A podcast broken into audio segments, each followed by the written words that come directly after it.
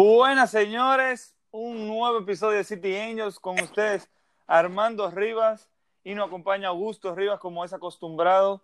Señores, ¿qué le tenemos para hoy? Le tenemos eh, el fin de la Premier League de esta temporada, le traemos los resultados y lo que opinamos de las dos finales que acaba de ganar el Paris Saint Germain, de la emocionante Serie A, señores, la Juventus ya es campeón Inmóviles también hablaremos sobre la bota de oro. Y como acostumbramos, señores, siempre al final del podcast respondemos todas las preguntas que nos hacen vía redes. Hablaremos de las alas de oro de la Premier League, señores, y hablaremos obviamente de la semana que viene que ya comienza la Champions League. Señores, eh, bienvenido Augusto. Saludos. Eh, sí, tenemos que hablar también de la FA Cup que se juega la final mañana, sábado. Eh, hablar también de los enfrentamientos que se vienen en la Serie A para definir el descenso y el segundo, tercer y cuarto lugar, que esos juegos se afectan posiblemente a los equipos que queden en cuarto, pues dependiendo de algunos resultados y sobre todo hablar de la Europa y la Champions League, que muchos equipos, ahora que se acabaron las ligas, estarán apuntando a ganarlas y ver si clasifican a la siguiente Champions League.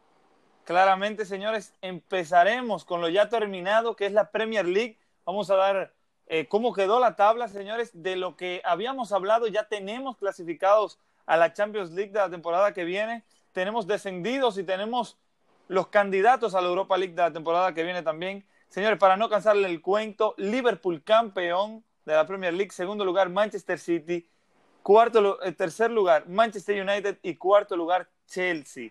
En la quinta y sexta posición se encuentran el Leicester y el Tottenham. En la zona de descenso, los cuales descendieron fueron el Bournemouth, el Watford y el Norwich. Señores, la última jornada fue súper emocionante, como se lo habíamos predecido básicamente. El Manchester United eh, arrolló o se puede decir que le jugó muy bien al Leicester. El Leicester no salió eh, bien ese partido. Para que vean ese error del segundo gol, eh, ahí se vio el partido, ahí se vio la descripción del partido. El Chelsea, en un partido que se veía difícil, también arrolló al Wolverhampton, que se queda el, el Wolverhampton sin Europa League. Puede, puede clasificarse hasta la Champions, pero eso lo hablaremos un poco más adelante. Eh, en la bota de oro de la Premier League se quedó con Jamie Vardy con 23 tantos. Eh, Premier League, Pierre-Emerick Aubameyang estuvo cerca, al igual, que Danny Ings, eh, con 22 ambos. Sterling llegó a 20, que ese decía que era su meta. Y Kevin De Bruyne, señores, sobresaltar, eh, igualó a Titi Henry el récord en asistencias en una temporada de la Premier. El arquero con más vallas invictas fue Ederson Moraes con 16. Pope no pudo mantener el clean sheet en la última jornada.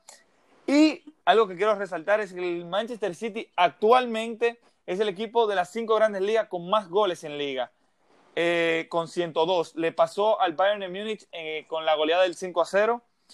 Eh, señores, emocionante final de Premier League. Augusto, si tiene algo que quieras decir. Eh, sí, emocionante porque el Tottenham logró clasificar a Europa League. Eh, muchos dirán que Mourinho ha perdido el toque y que no sé, pero agarró un Tottenham que estaba en medio de una crisis y llegó a clasificarlos a Europa, lo cual es muy importante, sobre todo pensando en la temporada que viene, que ya le va a tener la pretemporada y estará desde el principio lo que podrá hacer. Eh, tenemos que resaltar también el descenso eh, sorprendente como el Aston Villa se salva, pudo darle cara al West Ham y se salva por un solo punto. Logró empatar y se salva por eso. Algo que se hablaba que causó polémica de un gol en el juego contra el Sheffield United que ni el, ni el VAR ni la tecnología de, de gol pudo reclamarle el gol al Sheffield United y porque el Aston Villa no perdió ese juego fue que se terminó salvando y permanecerá en la Premier League para la próxima temporada. Bueno, señores, yo creo que ya ese tema de la Premier League, de, de cómo clasificaron y todo eso, ustedes lo, lo, habrán oído, lo habrán leído. Pero ahora nos vamos a ir con las alas de oro de la Premier League, un tema que me gusta bastante. Espero que a gusto lo disfrute de, de la igual manera. Y ustedes, los oyentes, espero que les guste también y piensen ustedes si tienen alguna opinión o algo, pueden escribirnos y hasta podemos hablar de él en el próximo podcast. Augusto, te pregunto yo, para ti, equipo eh, revelación de esta temporada de la Premier. Eh, sin duda alguna, revelación tiene que ser el Sheffield United, porque venía de ascender, tuvo una muy buena temporada, estuvo luchando los puestos europeos hasta la última jornada, pero lamentándolo mucho, en sus últimos tres partidos de liga perdieron los tres y no pudo consolidar ese puesto europeo. Eh, en otra nota, eh, el Leicester ya lo conocemos por su título eh, extraordinario de hace algunos años, pero sigue siendo revelación porque aunque no es uno de los de los Big Six, ahí estuvo peleando la Champions hasta la última jornada. Correcto. Ahora te pregunto yo para ti, ¿quién fue el MVP del, del torneo, básicamente? Mucha controversia este tema. Eh, ¿Qué opinas tú? Mira, no es lo mismo el mejor jugador de la liga al jugador más valioso, en mi opinión. Porque tú puedes ser el mejor jugador, pero si tú estás en el mejor equipo, a lo mejor tu peso en tu equipo no es tan grande. Eh, si me doy a entender, por ejemplo, a lo mejor De Bruyne es el mejor jugador de la Premier, pero en su equipo yo siento que él no es, si falta De Bruyne, el City sigue teniendo con qué jugar. Pero me pongo el ejemplo del Manchester United, no, no creo que sea el MVP de la liga, pero eh, pongo el ejemplo del Manchester United. Desde que llegó Bruno Fernández es otro equipo. Ahí se resalta el, lo valioso que es Bruno Fernández para su equipo. Yo creo que sin duda el jugador más valioso es un tema de controversia, como bien dices tú.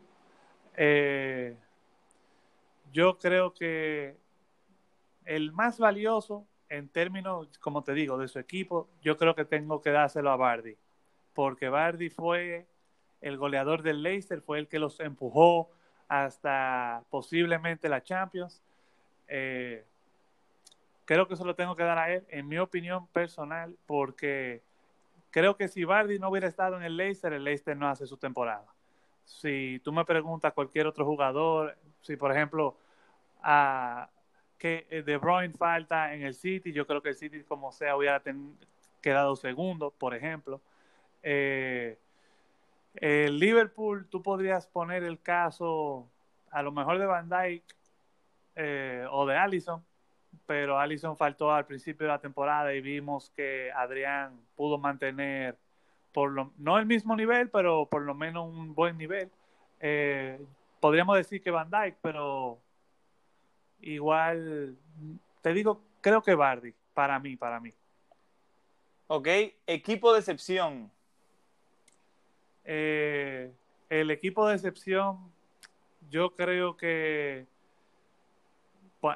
el Arsenal, creo que una decepción total en términos de Premier League, una decepción total. Eh, no clasifica a puestos europeos en liga. Hay que ver qué pasa pero con puede. Sí. Pero no clasifica, o sea, por mérito propio en liga no clasifica a Europa, por mérito propio. Creo que eso tiene que ser una de las decepciones más obvias y te diría también un mención especial al West Ham, que con un muy buen equipo que tiene estaba peleando el descenso. Y ahora, fichaje de excepción. Eh, fichaje de excepción. Yo creo que por lo, lo que costó y lo que aportó, por lo menos a expectativa mía, yo creo que Maguire no, no rindió lo que se esperaba. El Manchester United creyó que estaba comprando al nuevo Van Dyke o un, o un Van Dyke pagando una cifra similar y realmente aunque la defensa del Manchester United sí mejoró eh, respecto al año pasado, yo no creo que eso haya sido influencia de Maguire. Y por último, el mejor DT de la liga, para ti, ¿quién fue? Obviamente tenemos que dárselo a Klopp, porque Klopp hizo una liga casi perfecta, 99 eh, puntos, no puede ser de otra forma. Mención especial a Chris Wilder del Sheffield United, que como mencionaba antes, si ese es el equipo revelación, obviamente el entrenador tiene que tener su mención especial en los premios de Alas de Oro. Bueno, señores, ahora yo les responderé, para mí, estas preguntas que le he mencionado a Augusto, para mí, comenzando por la última que le hice, el mejor de DT también concuerdo contigo, sin duda es Jorgen Klopp, que le gana a nada más y nada menos que había ganado dos temporadas consecutivas Pep Guardiola. Eh, increíble el, el, temporadón que hace y venía de mucho trabajo en años anteriores y lo ha conseguido. Un título que para él y para el equipo del Liverpool significa todo. El fichaje, también concuerdo contigo, el fichaje de excepción, Harry Maguire no dio la talla para mí, aunque hay que destacar que fue el Manchester United la tercera mejor defensa de todo el campeonato, a un gol del City a tres del Liverpool. Y si comparamos defensas y el, o sea, el valor de cada defensa, el Manchester United, si no me equivoco, es el que la tiene más bajita de los tres. Eh, el equipo revelación, concuerdo contigo con el Sheffield United, es increíble como hemos quedado similar en algunos, pero también el Wolverhampton me sorprendió porque hubo, hubo un momento en que podía llegar a Champions también, al igual que el Leicester, y yo me lo creí. Eh, todavía puede, si gana la Europa League, todavía puede el Wolverhampton y me encantaría ver un equipo así en Champions. Ahora continúo, el MVP, en todos los sentidos, MVP, mejor jugador, como sea, yo se lo doy a Kevin De Bruyne. Un jugador que participa en 33 goles del Manchester City. Eh, tú decías que tú, o sea, yo entiendo lo que tú quieres significar de que si él no está, el City hubiera quedado de segundo también. Bueno, pues yo lo veo un poco, bajaría mucho el Manchester City y eso lo demostró en temporadas anteriores lo cual se tuvo que poner los pantalones básicamente Bernardo Silva y por eso fue hasta considerado uno de los mejores del, año cuando Kevin De Bruyne pasó mucho tiempo lesionado.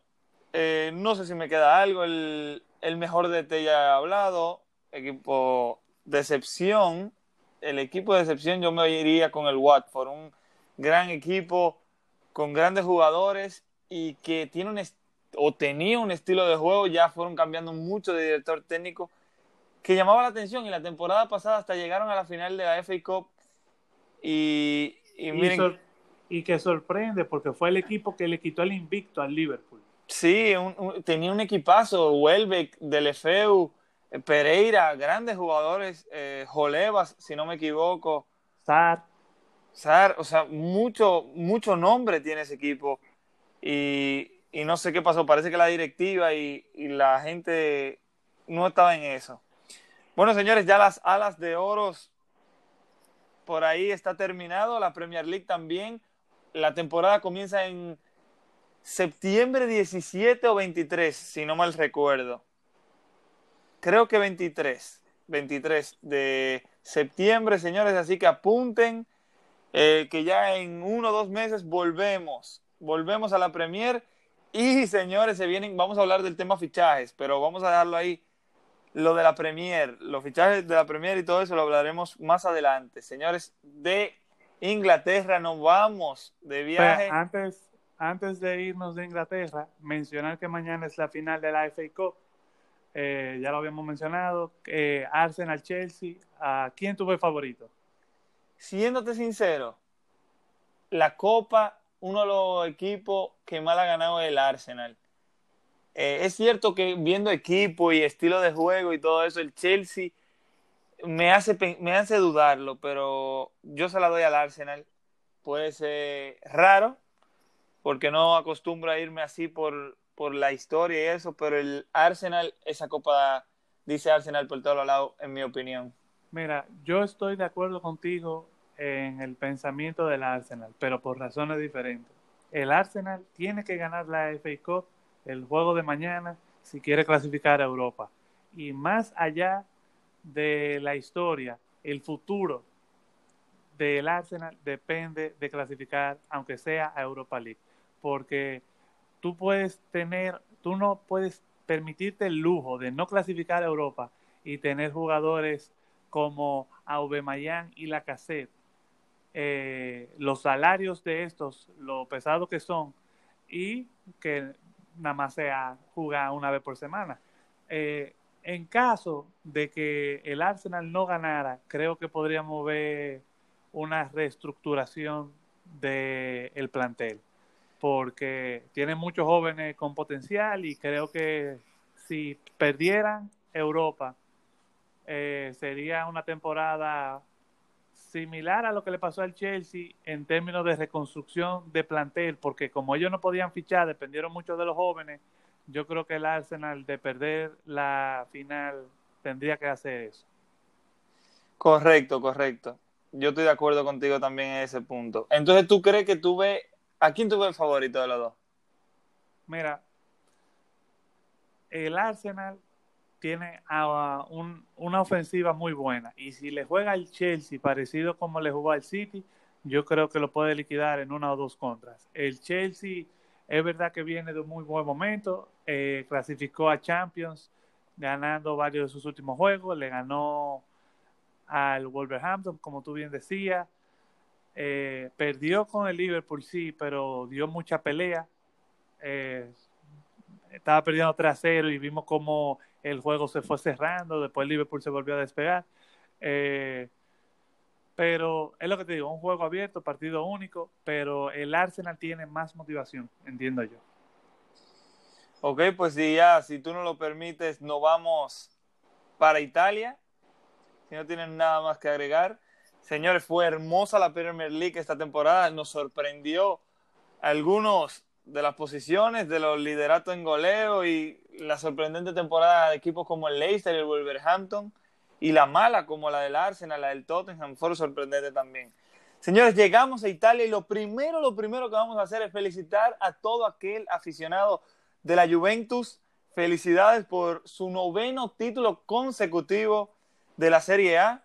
Eh, ya parece una norma lo, lo de darle el título a la Juve. Ahora, yo no sé ustedes, pero yo desde que comienza la temporada eh, me imagino quién va a salir campeón en la Serie A, lo cual es la Juventus. Eh, vamos a hablar un poco de la Juve, vamos a hablar de lo que pensamos de la Juve. Señores, también felicitar a Chiro Inmóvil. 35 goles ya le pasó en la bota de oro a Robert Lewandowski, para algunos decepcionante en mi opinión. Eh, pero la temporada la ha hecho él, la ha hecho él con 14 goles de penal, de penal. Eh, llega a 35, todavía le falta un partido. Cristiano tiene 31 goles y eh, tiene que hacer magia en esa última fecha contra la Roma, ojo, para quitarle la bota de oro o igualar con Chiro Inmóvil, como quiera. Eh, felicitaciones también a Chiro Inmóvil por el momento, es bota de oro en mi opinión la va a mantener. Es muy difícil veo a Cristiano metiendo cuatro a la Roma, aunque es uno de sus equipos favoritos, sus rivales favoritos en la Serie A. Pero señores, se viene ya este fin de semana la última jornada de la Serie A. La Serie A, una tan querida por muchos dominicanos, para ser sincero, eh, incluyendo a mi hermano y amigos. Augusto, ¿qué tiene que opinar sobre esta emocionante Serie que ya llega a su última jornada. Bueno, eh, como tú mencionabas, eh, felicitar a los aficionados de la Juve que sufrieron esta temporada más de lo habitual, no por, por no porque haya realmente habido mucha pelea, aunque la hubo antes de la pandemia, luego la Lazio sabemos todos cómo se ha caído, pero realmente sufrieron mucho porque no se veía un estilo dominante de juego, siempre se veían esas, esas, esas fallas en el juego. Eh, una Juve que obviamente tiene un goleador como Cristiano, que tiene una defensa muy sólida. El mediocampo ha decepcionado un poco este año, diría yo.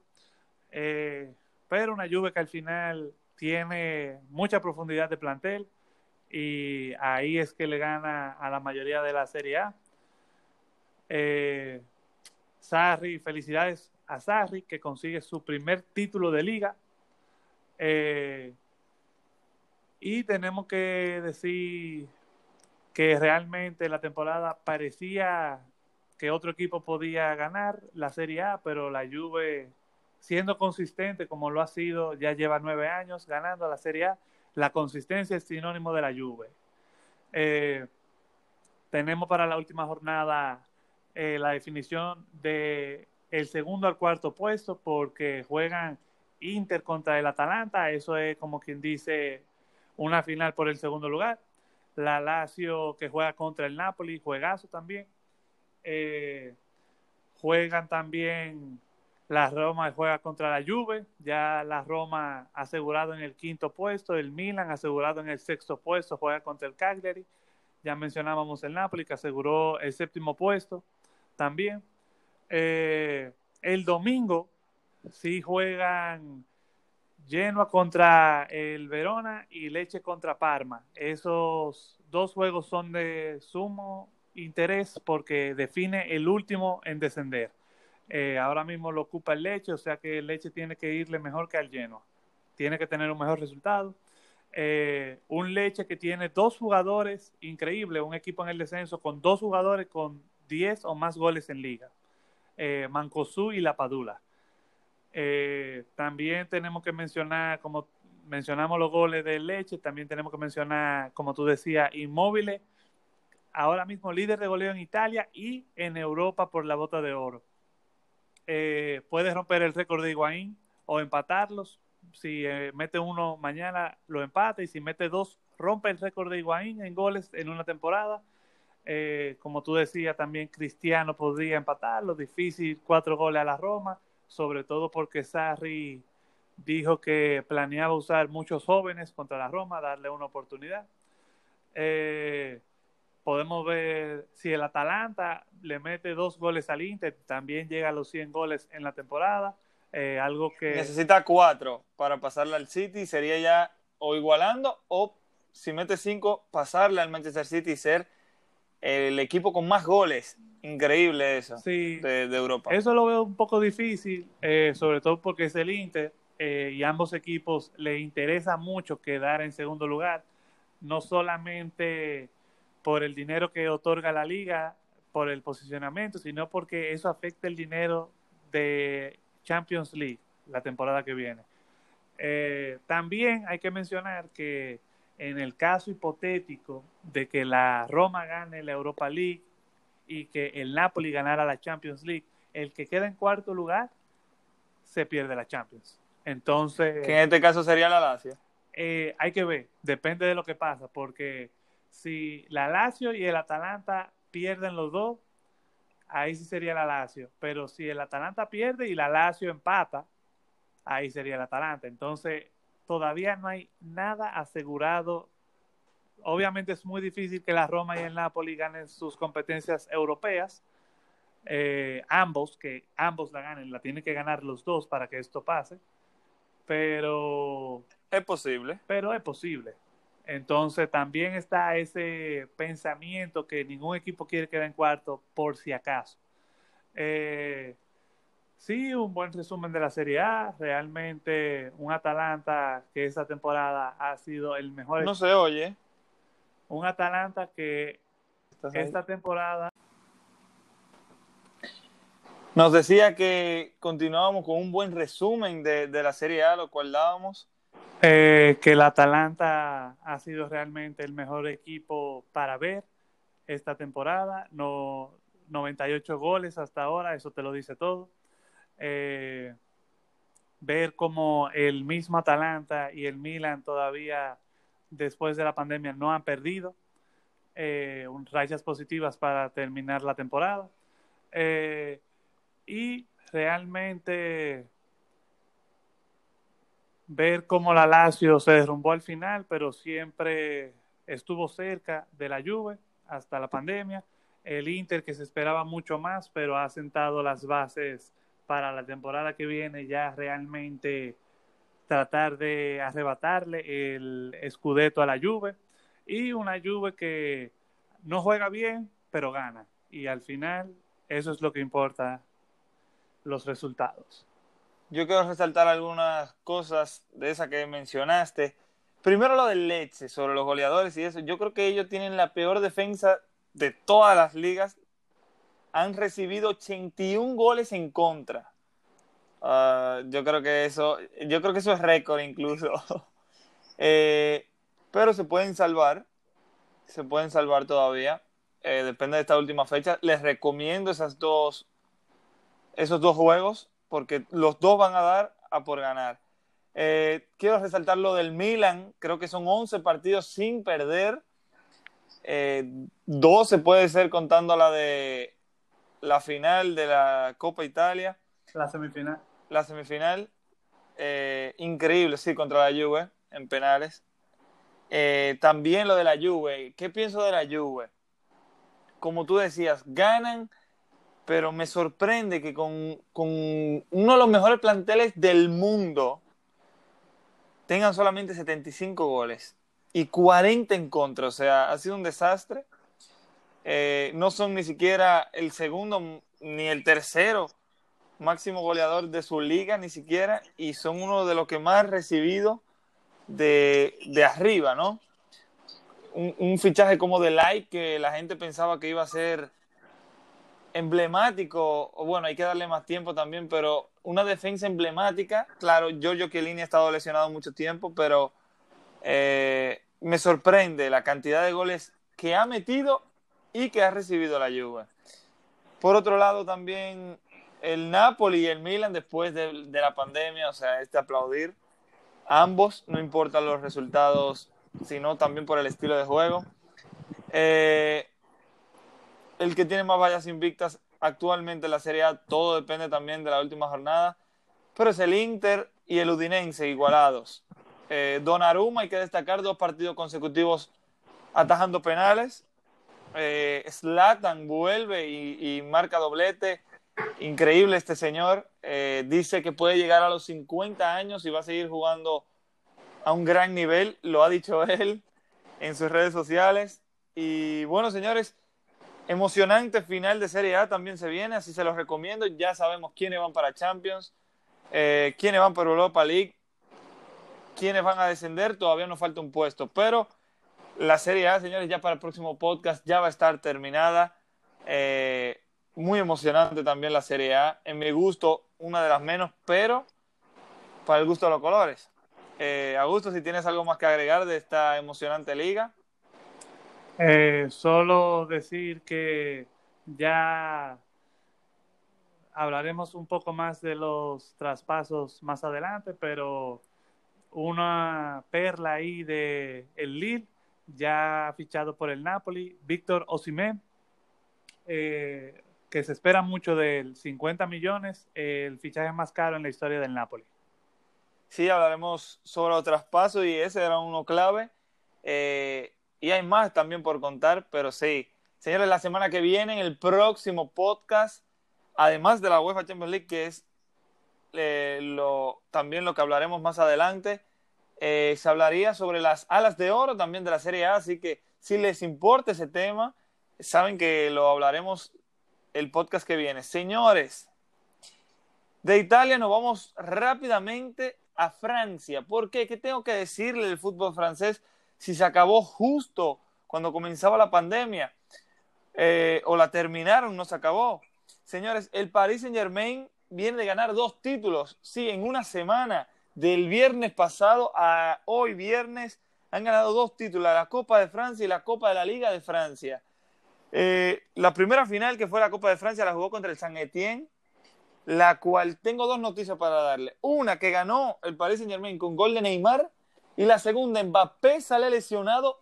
Eh, creo que es la lesión más importante que le podía pasar al fútbol hoy en día, eh, por, lo que, por lo que puede y la importancia que tiene en su equipo. Mbappé, señores, lesionado, una tarjeta roja recibió el San Etienne y fue al capitán Perín que le hizo una barrida horrorosa en el tobillo, lo cual lo mantendrá tres semanas y está en duda eh, del partido contra el Atalanta del Paris Saint Germain. Eh, pero felicitaciones por el, por el trofeo. Yo creo que ellos hubieran preferido perder el trofeo que seleccionar a Mbappé, pero bueno. Eh, y el día de hoy, señores, el Paris Saint Germain ganó en penales. Un 0 a 0 contra el Lyon, una roja de Rafael que le podía costar el partido, eh, lo cual en el 120 yo hubiera hecho esa misma falta. Eh, a Di María en el borde del área, en el 120, una tarjeta roja para el Lyon. Se van a penales. Keylor Navas tapa el sexto penal del Lyon y Sanabria eh, lo finaliza el partido ganando seis penales por cinco penales de el Lyon. Felicitaciones por los dos títulos del Paris Saint Germain que puede ganar sus cuatro trofeos, sus cuatro competiciones de esta temporada. Ya lleva Liga y lleva las dos copas. Nada más le falta la UEFA Champions League y todo apunta que van ellos o el Atlético de Madrid a la final. Así que ojo con el Paris Saint Germain, señores. Ojo con ese balón de oro que se podía hablar de Lewandowski, de, Kevin De Bruyne, que pudiera ser para Neymar o Mbappé, señores. Eh, algo que tú mencionas, han ganado sus tres competiciones locales, si ganan la Champions, eh, no sé qué haría Francia con la Supercopa francesa, pero si el PSG gana la Champions, gana la Supercopa de Francia, gana la Supercopa de Europa y después va al Mundial de Clubes y lo gana, podría ser lo que el Barça hizo, ganar todos los trofeos en un solo año y en este caso serían siete trofeos, algo nunca antes visto.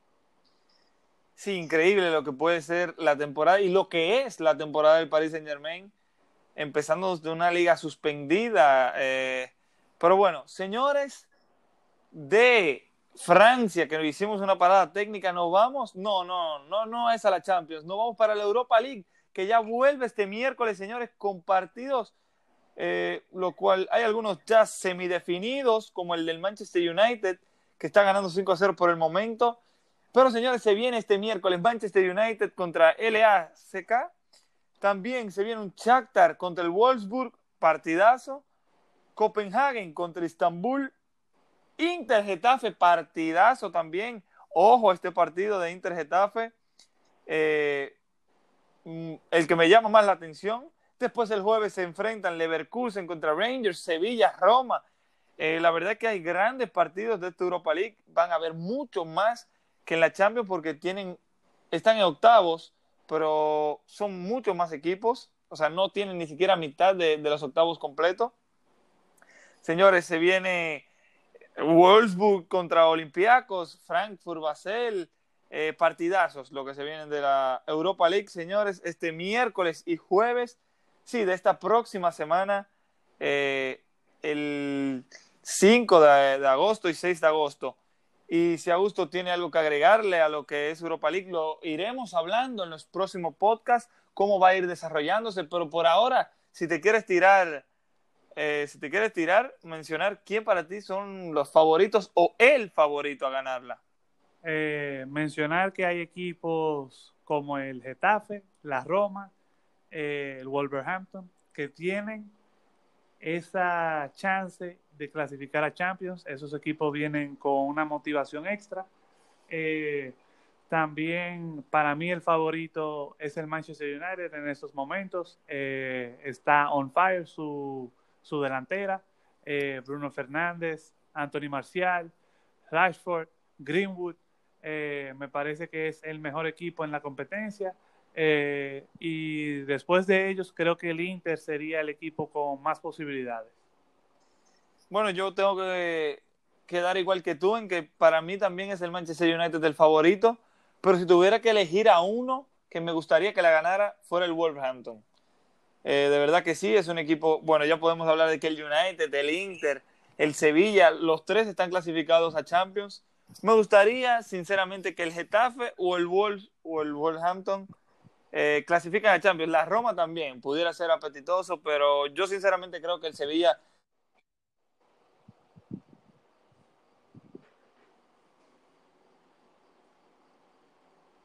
No se oye.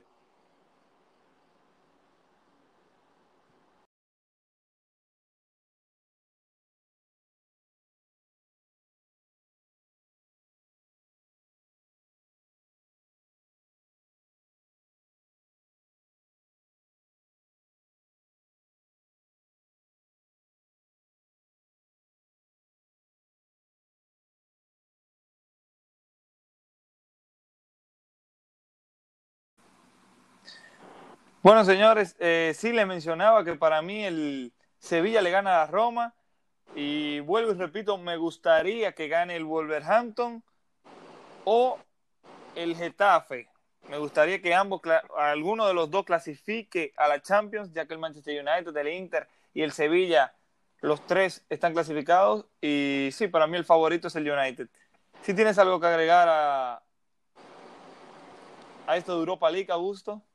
No, yo creo que eso es todo. Queda mucho torneo y mucho que analizar. Correcto. Ahora, señores, para el tema que muchos estaban esperando, incluso yo, la UEFA Champions League, señores. Sí, la Champions vuelve ya por fin en una semana. Si lo estás oyendo en días, si no lo estás oyendo hoy viernes. Eh, si lo estás oyendo el sábado, seis días, el viernes ya se vienen partidazos. Yo creo que la, la jornada es Manchester City Real Madrid. Yo creo que esa es la gran jornada. También se juega el mismo viernes Juventus Lyon, lo cual mucha gente cree que porque el Lyon eh, viene de un parón bastante largo, va a perder contra la Juve, lo cual está ganando ahora mismo, está ganando, y yo considero que no es un partido el cual se puede decir que la Juve va a ganar. Eh, eh, es porque, lo digo porque he estado viendo a la Juve, por eso lo estoy diciendo como viene la Juve, no creo que nadie de que va a ganar. Eh, lo veíamos el otro día contra el Udinese, eh, ganaba 1 a 0 y en, un, y en 45 minutos de 1 a 0 pasó a perder 2 a 1. Y viene de perder su última jornada también, 2 eh, a 0. Contra el Cagliari. Contra el Cagliari. Y, y, es de mucho que hablar, es mucho que hablar. O sea, felicitaciones por la liga, Juventus, se decía Morita, pero pero bueno, a Cancún, como dice un reportero de ESPN, a la Juve, en mi opinión. O sea, Cristiano Ronaldo, no solamente Cristiano Ronaldo, Dybala, se tienen que poner la capa de, porque de verdad es que lo veo feo. Y, y, miren que yo pensando si el City gana, yo digo, no, porque después pudiera ser la Juve.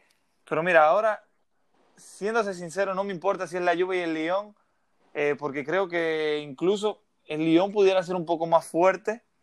Sí, veíamos temporadas pasadas al Lyon haciéndole un fuerte eh, fase de grupo al Manchester City.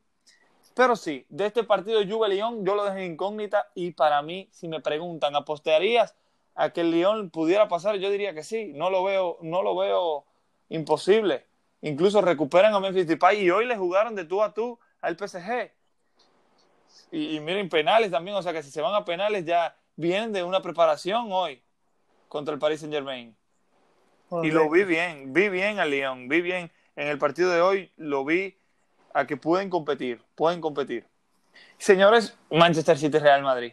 Eh, el mejor tema, se hablaba muchas, muchas eh, quejas o, o, lo que sea, como se llaman, muchas incógnitas, se puede decir, de este partido. ¿Por qué? Porque Reino Unido cerró sus puertas a todo aquel eh, de España, vamos a ponerlo así, que tiene que tener una cuarentena de 14 días, pero cuando la pusieron ya era muy tarde para eh, básicamente todas las personas. Pero ¿qué pasa? El alcalde eh, o el gobernador de Inglaterra, de esa zona de Manchester, menciona que a los jugadores profesionales o eventos especiales, lo cual es la Champions League y lo cual son los jugadores del Real Madrid, se tiene totalmente una, ¿cómo se dice? Un protocolo, un protocolo especial para ellos, eh, lo cual sí se va a poder disputar el partido, así que eso es bueno, eso es bueno.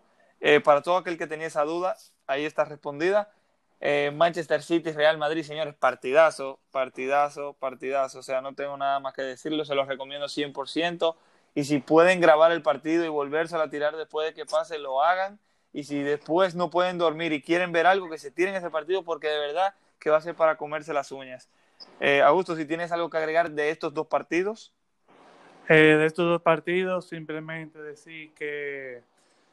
Eh... Bueno, Augusto, ahí si tienes algo que decir de estos dos partidos de Real Madrid, Manchester City o Manchester City, Real Madrid y Juventus, Lyon. Eh, solamente decir que ambos equipos de Manchester City y Real Madrid tienen bajas sensibles, como son Agüero y Ramos, eh, dos de los jugadores más importantes de cada equipo. Eh, Juve Lyon, una incógnita Juve Lyon, porque no sorprendería que la Juve gana 3 0, pero tampoco sorprendería que pierda 2 a 0, porque así está jugando la Juve. La Juve está jugando a lo que haga Cristiano Dybala y en algún momento la oposición puede hacerle un gol dependiendo de quién esté jugando de cualquier forma, porque algunos de los defensas no están tan finos, pero son juegos que hay que ver. Eh, ambos están, vamos a decir, abiertos porque solamente hay diferencia de un gol, pero para mí el Manchester City pasa y la Juve pasa, porque Cristiano no se va a permitir sacar de la Champions tan temprano. Bueno, tú mencionabas la baja que hay en el partido del Manchester City Real Madrid. De parte de la Juve, señores, eh, Douglas Costa está fuera para este partido. También lo está Chiellini, como grandes nombres se pueden mencionar. Hay muchos más jugadores de parte de, de la Juve. No Dybala Está, Dybala está en duda. Exactamente, se iba a mencionar.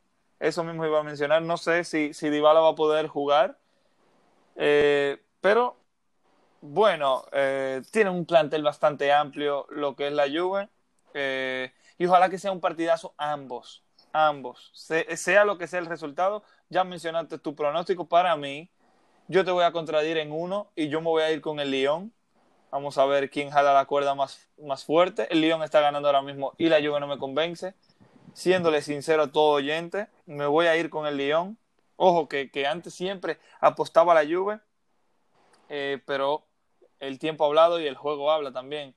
Y para mí la Juve va a ser la gran sorpresa. Sí, Cristiano me va a dar una pena porque es uno de mis jugadores favoritos, pero bueno, el fútbol que hable este próximo viernes. Señores, y ahora nos vamos para el sábado de la semana que viene, eh, que lo vamos a hablar, sí, en el próximo podcast también. Incluso vamos a hablar sobre la Champions el, el jueves que viene. Bayern Chelsea. Bueno, esto está definido, aunque, aunque creo que el Bayern lo va a tomar como importancia para ir calentando para los cuartos de finales. Correcto. Y de Barça Napoli le voy a hacer lo mismo que hice con la Juve Lyon, una incógnita. Un Napoli que a mí me está convenciendo poco a poco y un Barça que la penúltima fecha me dejó con la boca abierta, ya en la, en la última sí ganó 5-0. Y, diga, diga. Y, y realmente eso es, tú lo acabas de decir, las dos caras del Barcelona son las dos últimas fechas de la liga. Eh, un Barcelona que a veces no tiene intensidad, que le faltan ideas, que solamente dependen de Messi, y un Barça en la última fecha brillante, que eh, lo habíamos hablado antes, que el Barça es como se despierte Messi. Si Messi eh, está en uno de sus días, le pueden meter cuatro al Napoli, pero si Messi no está en sus días, sabemos que el Barça fácil podría perder 2 a 0. Y me encantaría ver un, una tanda de penales en esto, por lo menos lo que queda de, los octavos de finales. Señores, ya lo del Atalanta, PSG, Red Bull Leipzig y, y Atlético de Madrid lo hablaremos más adelante eh, en los próximos podcasts, no, no en este. Eh, algo que quiero mencionar sobre eso que mencionaba del Manchester City y Real Madrid, sobre controversias está bien. bueno, lo del Barcelona-Napoli, hay otra controversia. El presidente del Napoli dice, y dice, no, en Barcelona, Cataluña, hay un gran brote de, este COVID que hoy estamos viviendo, toda la pandemia. En Cataluña hay una infección bastante amplia y el presidente del Napoli dice que sus jugadores están en riesgo y que eso puede afectar en la mentalidad de los jugadores, de que si voy allá me puedo infectar y puedo infectar a mis familiares X. Y eso eh, es un tema a muy debatir y lo que pide el presidente es que se juegue en, en Lisboa el partido. Dice, ya vamos a jugar los cuartos allá, ¿por qué no podemos liberarnos de una posibilidad de alguna infección? Lo cual pudiera perjudicar a cualquiera de los dos equipos para los cuartos de final. Es decir, un jugador que, como Mariano Díaz, que se perderá el partido contra el Manchester City, eh, algo así pudiera suceder en este partido. Y dice, no, los jugadores del Barcelona ya están bien porque no tienen que viajar y ellos están allá, pero mis jugadores corren peligro, no solamente en el aeropuerto, sino estando en esa ciudad. Y bueno, es un tema que... En el hotel, eh, camino al estadio, podrían pasar, es cierto que podrían contagiarse. Eh, es un tema que no solamente aplica para lo que vayan a, a Barcelona, también eh, importa en los juegos que queden en Europa League, que los equipos tengan que viajar y realmente es una preocupación y yo creo que se hubiera podido evitar si todo se hacía en Lisboa. Correcto, y algo que quiero mencionar, yo creo que lo he mencionado en podcasts anteriores, pero para todo aquel que no lo sabe, la Europa League, señores, él va a pasar lo mismo que la Champions. Lo que queda de octavo de finales se va a jugar cada quien donde le toca. Pero a partir de los cuartos de finales, la Champions se va a jugar en Portugal, Lisboa. Y la Europa League se va a jugar en Alemania, Frankfurt, si no me equivoco, para tener más controlado todo eso, lo de la pandemia y el fútbol. Eh, bueno, señores, de la UEFA Champions League, si Augusto José no tiene nada más que agregar, por ahora no, eh, esperamos a la semana que viene. Esperemos a la semana que viene y yo con ansias estoy contando no los días, sino las horas ya para que suceda este partido. Señores, eh, vámonos para las transferencias. Sí, el mercado de transferencias ya han sonado bastante nombres y ya se han hecho algunos fichajes, algunos oficiales, algunos no oficiales, pero sabemos que va a suceder. Señores, yo le voy a comenzar como comenzamos con la Premier League, yo le voy a comenzar con unos fichajes que ya ha hecho el Manchester City, pero que todavía no se han hecho oficial. El primero es Ferran Torres del Valencia. Un winger, un lateral, no, sí, un lateral eh, del Valencia, español, que quiere jugar con Guardiola y Guardiola lo quiere a él. Eh, promete mucho, tiene 20, 21 años, eh, y promete mucho, promete mucho. Lo veo como intercambio con Sané, unos 25 millones más algunos en variables de si gana, de si no gana algunos trofeos. Y también, señores, Ake, del Bournemouth que acaba de descender, iría al Manchester City también, ya está rondando en todo, en todas las noticiarios. Eh, por unos 41 millones de euros. Yo lo veo mucho dinero, pero es un jovencito que promete. Jovencito no, ya tiene 25 años. Promete mucho. Eh, y el Manchester City necesita centrales. Para lo que dicen, no, pero el Manchester City tiene uno de los planteles más amplios de Europa, es cierto. Pero se van jugadores como Tamendi, que se le acaba el contrato. John Stones, se habla de, una posible salida al Chelsea o al Arsenal. Incluso al West Ham con David Moyes o al Everton de vuelta. Y señores, también se fue Sané, se va David Silva, David Silva que ya jugó su último partido de la Premier League. Eh, para todo aquel que no lo sabía, ya no juega más Premier League y me encantaría que el City gane la Champions simplemente por David Silva, aparte de, porque soy fanático de ellos. Señores, eh, se habla mucho de Sancho para el United. Están pidiendo 100 o 90 millones el Dortmund. El United no está dispuesto a dar más de 80. Eh, también, señores, Havertz, que va a llegar al Chelsea, lo dijo eh, Sané, lo sabe todo el mundo, solamente falta la foto oficial. Los del Leverkusen dice que no han mandado oferta todavía, pero Havertz quiere irse para el Chelsea, ya lo ha dicho en pocas palabras. Eh, si hay algo más que agregar de, la Premier en fichajes, ahora mismo no se lo tengo claro, pero el Chelsea quiere salir de Kepa. Incluso no, va, no creo que juegue Champions. Va a jugar Willy Caballero. Y quieren a Oblak o a Ter Stegen, un fichaje que va a ser bastante difícil de conseguir, pero que el Chelsea con dinero creo que puede. Eh, si Augusto tiene algo que, que, sabe, alguna transferencia que vaya a pasar en Inglaterra.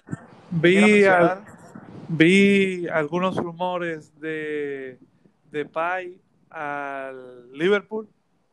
Eh, pienso que sería un buen fichaje por la movilidad que tiene de Depay, puede jugar en cualquier posición del tridente ofensivo.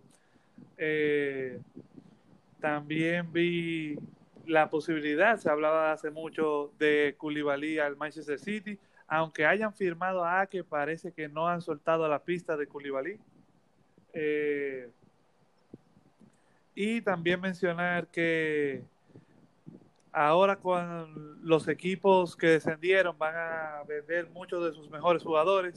Se habla ya el Bournemouth, se habla que va aquí al Manchester City.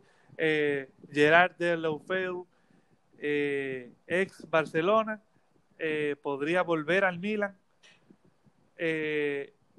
Sara, hay que ver qué va a pasar. Welbeck posiblemente sale.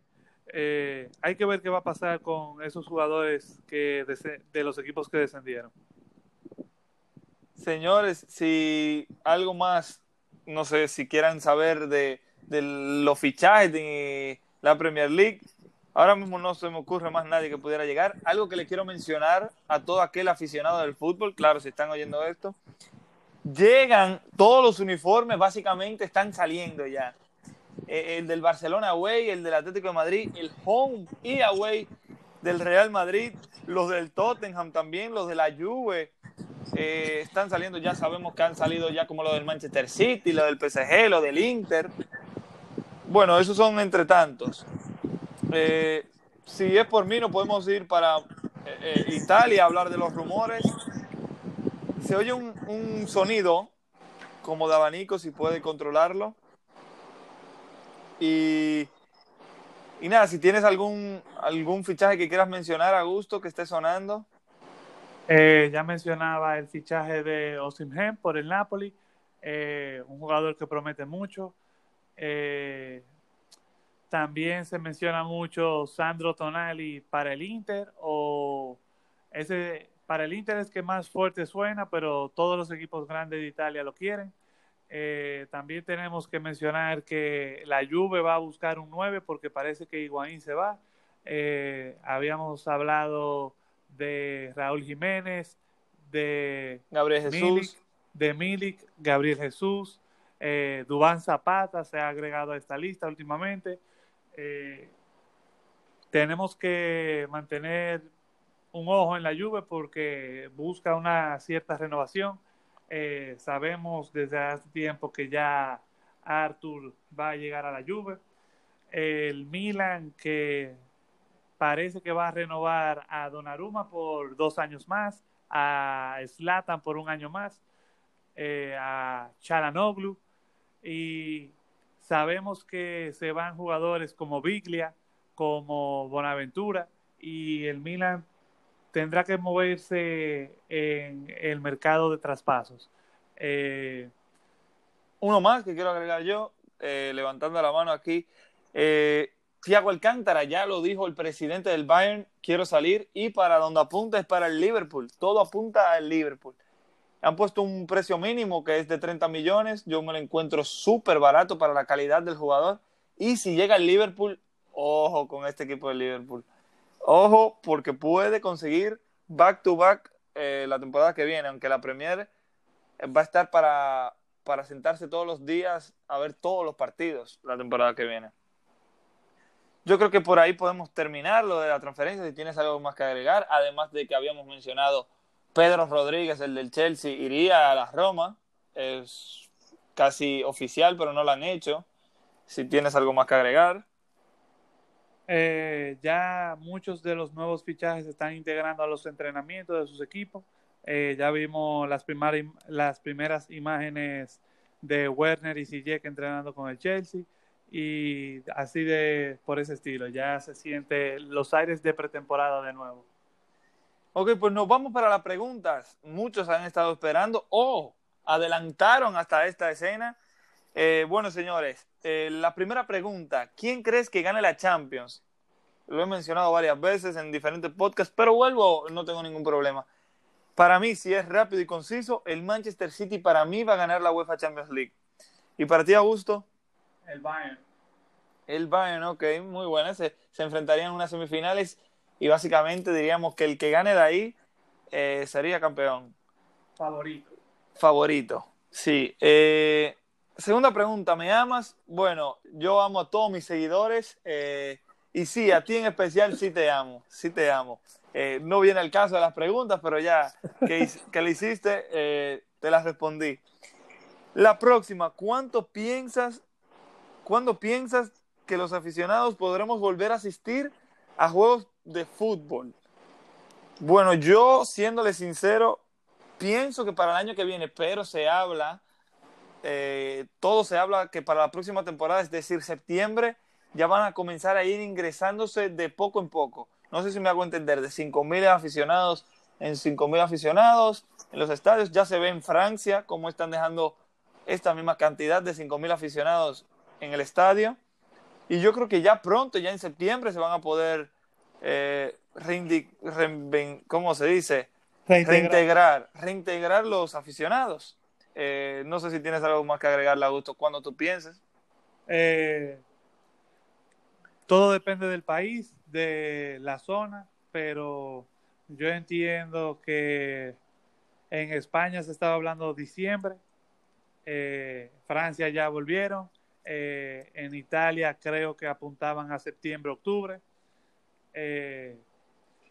Hay que ver cómo evoluciona la pandemia en cada uno de los países, pero ya algunos están volviendo, otros falta un poco más.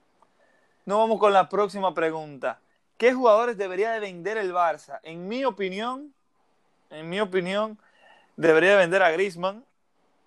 Eh, no sé si quieren escuchar esto lo del Barcelona, incluso me, pica un poco decirlo, pero eh, Luis Suárez para mí hay que venderlo.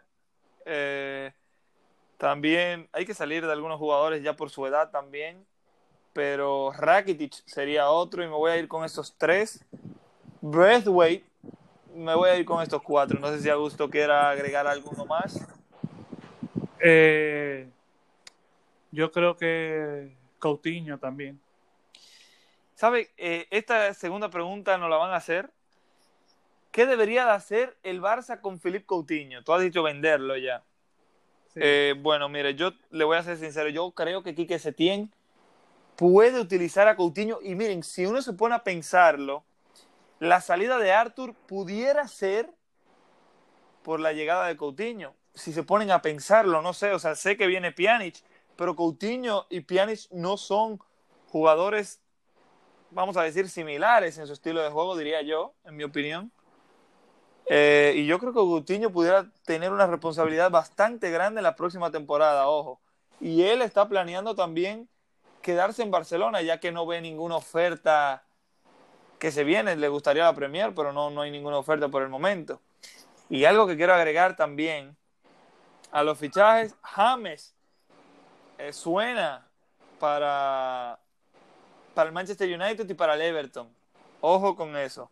Ojo con eso. Y también el Real Madrid se está preparando para Mbappé. ¿Por qué dices eso, Armando? Pero para la temporada que viene. El Real Madrid tiene cotizado 350 millones por Mbappé, oigan, y comenzaron a vender ya con Hakimi, están comenzando a recolectar dinero, entre comillas, porque si no lo saben, el Real Madrid está remodelando su estadio, el Bernabéu, y tiene que conservar este plantel que tiene ahora sin comprar. Y el plan es conservarlo y para la temporada que viene comprar a Mbappé, sin comprar a nadie, aunque sea, aunque si se presenta una urgencia sí tendrán que fichar, pero por el momento esos no son los planes de ellos quieren salir y pueden conseguir el dinero con, mire, ya comenzaron Hakimi, le falta Gareth Bale, le falta James y jugadores como Lucas Vázquez, que ya se le acaba el contrato, mucho sueldo se paga ahí, entonces recaudarían bastante. Nos vamos con la próxima pregunta. ¿Encuentras que el sistema para la carrera del bota de oro es justa? En mi opinión, se puede discutir. ¿Por qué? porque es cierto que, que miren, la Serie A, por ejemplo, tienen eh, seis partidos, cinco partidos más que, que la Bundesliga. Imagino que por eso, cuatro partidos más. Ok. Y Lewandowski le, le afecta eso, pero ¿qué pasa? Yo creo que la UEFA sabe o considera que la liga alemana es un poco más fácil que las demás, pudiéramos llegar a esa conclusión o pudiera yo llegar a esa conclusión.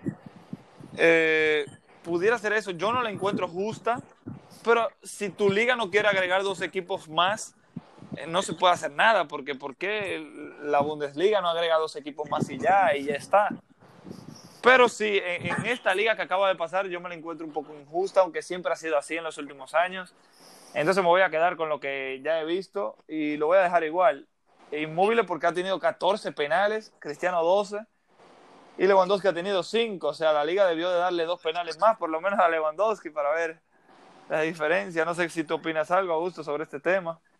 Bueno, yo creo que a nivel de justicia, eh, de las cinco grandes ligas, que son las que tienen el mayor factor por cada gol anotado, para los que no saben, en la carrera de votos de oro, cada gol, dependiendo tu liga, vale tantos puntos. Por ejemplo, las cinco grandes ligas valen dos puntos cada gol anotado. Eh, ligas como la austriaca, donde jugaba Haaland, valen 1.5. Entonces Haaland metió 16 goles en la liga austriaca y 13 goles en la alemana. Y no tiene los mismos puntos que alguien que hubiera anotado 29 goles en la Bundesliga. Eh, eso es un ejemplo.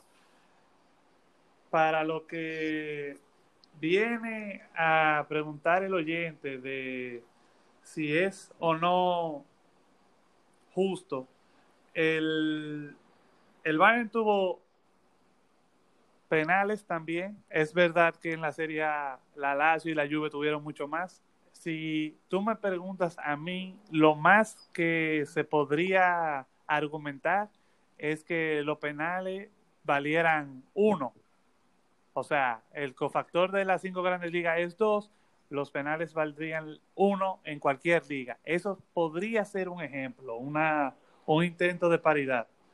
Pero realmente este año le cantaron más penal a favor a X jugador, pero no veo una injusticia por los penales, eh, porque al final hay que meter los penales también. No, la no habla sobre la injusticia ni nada de eso. Dice el sistema para la carrera la bota de oro, si es justa. No, el sistema yo creo que es justo, porque realmente si tú te pones a pensar, las cinco grandes ligas sí son más difíciles anotar goles que las otras, por eso valen más, eh, valen más puntos. Y en particular a los equipos alemanes es que lo perjudica un poco más eh, porque tienen cuatro juegos menos la temporada. Eh, es verdad, o sea, eso es algo que hay que decirlo. Tienen cuatro juegos más. En cuatro juegos. Menos. Exacto, cuatro juegos más a las otras ligas, eh, las otras grandes ligas. La alemana es la única que tiene 18 equipos de las cinco grandes ligas.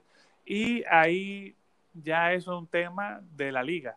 O sea, la, sí. la liga alemana podría decidir ampliar, pero la liga alemana eh, sabemos que es una de las ligas que, por ejemplo, en invierno es de la que toma el mayor descanso.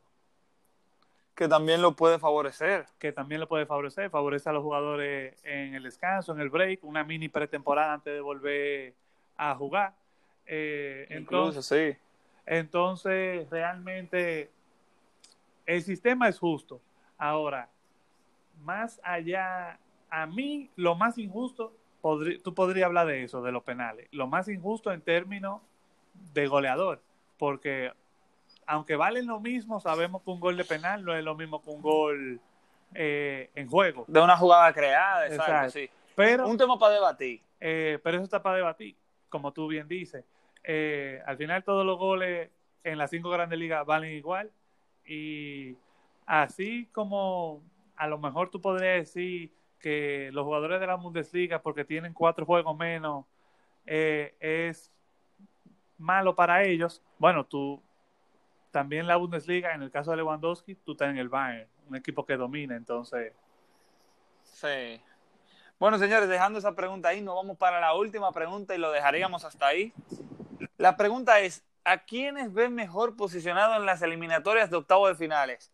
Bueno, lo hemos hablado anteriormente, pero en mi opinión, después se lo doy a gusto, se lo voy a decir rapidito. Eh, Manchester City, Real Madrid, veo favorito al Manchester City, eh, va ganando, y viene con un juego hermoso. El Real Madrid no tiene a Sergio Ramos. Se habla de que el Manchester City no tiene Agüero, pero Agüero como quiera no jugó la ida. Y, y yo creo que para el estilo de juego que va a salir Guardiola, especialmente contra el Real Madrid, no, no lo necesita. Eh, Juventus, Lyon, digo, se puede discutir porque Agüero es la leyenda viva del City. Juventus Lyon, eh, veo favorito al Lyon, siéndole sincero, no me importa que hayan tenido un parón bastante amplio, no me convence la Juve, sí tiene a Cristiano Ronaldo, sí eh, tiene un gran plantel, pero el Lyon lo que mostró hoy contra el PSG es que va a jugar a todo y, va ganando el eliminatorio. Y por eso lo digo, con un gol de Lyon, la Juve necesitaría tres. Y la Juve, como mencioné anteriormente, no está marcando y le están marcando. O sea, no, no entiendo qué le pasa a la Juve. Bayern-Chelsea, eh, creo que el partido puede ganarlo el Chelsea, aunque el eliminatorio lo vaya a ganar el Bayern 100%. Hay que ver cómo vuelve el Bayern, van a tener amistosos, eh, como el día de hoy que jugaron contra el Marseille, solamente le marcaron uno al Marseille. Eh, pero bueno, el Bayern gana, si eso es lo que quieres oír. Pasa para la siguiente ronda. Barcelona-Napoli.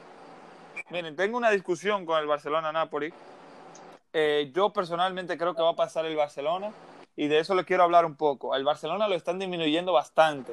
Señores, si Messi llega en su momentum, si Suárez llega en su momentum, si, si el Barcelona en, en general llega con una buena mentalidad, yo creo que el Barcelona puede ser candidato hasta ganarla. La gente está eh, con el Bayern, con el City, con el PSG, Atlético de Madrid, pero se están olvidando de, lo esencial que es el Barcelona, señores. Así igual como el Real Madrid le puede ganar al Manchester City, para mí, así mismo el Barcelona, si gana el Napoli, le puede ganar al Bayern. Esa es mi opinión sobre los octavos de finales, que eso fue lo que me pediste, Augusto. Eh, si quieres decir tus los, equipos que van a pasar. Eh, yo estoy totalmente de acuerdo contigo, excepto en Juve Lyon. Para mí pasa la Juve, como ya lo había mencionado. Eh, Cristiano no va a dejar que lo saquen tan temprano de la Champions. Después, eh, Barcelona, Napoli es el único que me deja un poco de duda, pero realmente es lo que tú dijiste, todo depende de cómo se despierte Messi. Bueno, señores, espero que le haya gustado este podcast, que le haya interesado, la verdad, y gracias por escucharlo. Eh, ya sea de día, mañana, buenas noches, buenas tardes, cuidado si está manejando, cuídese del COVID. Eh, por mi parte, ya he terminado, Augusto, si te quieres despedir. Eh, muchas gracias por escucharnos y ahora empieza la Champions, ahora es que la cosa se pone buena. Señores, se le quiere y hasta la próxima.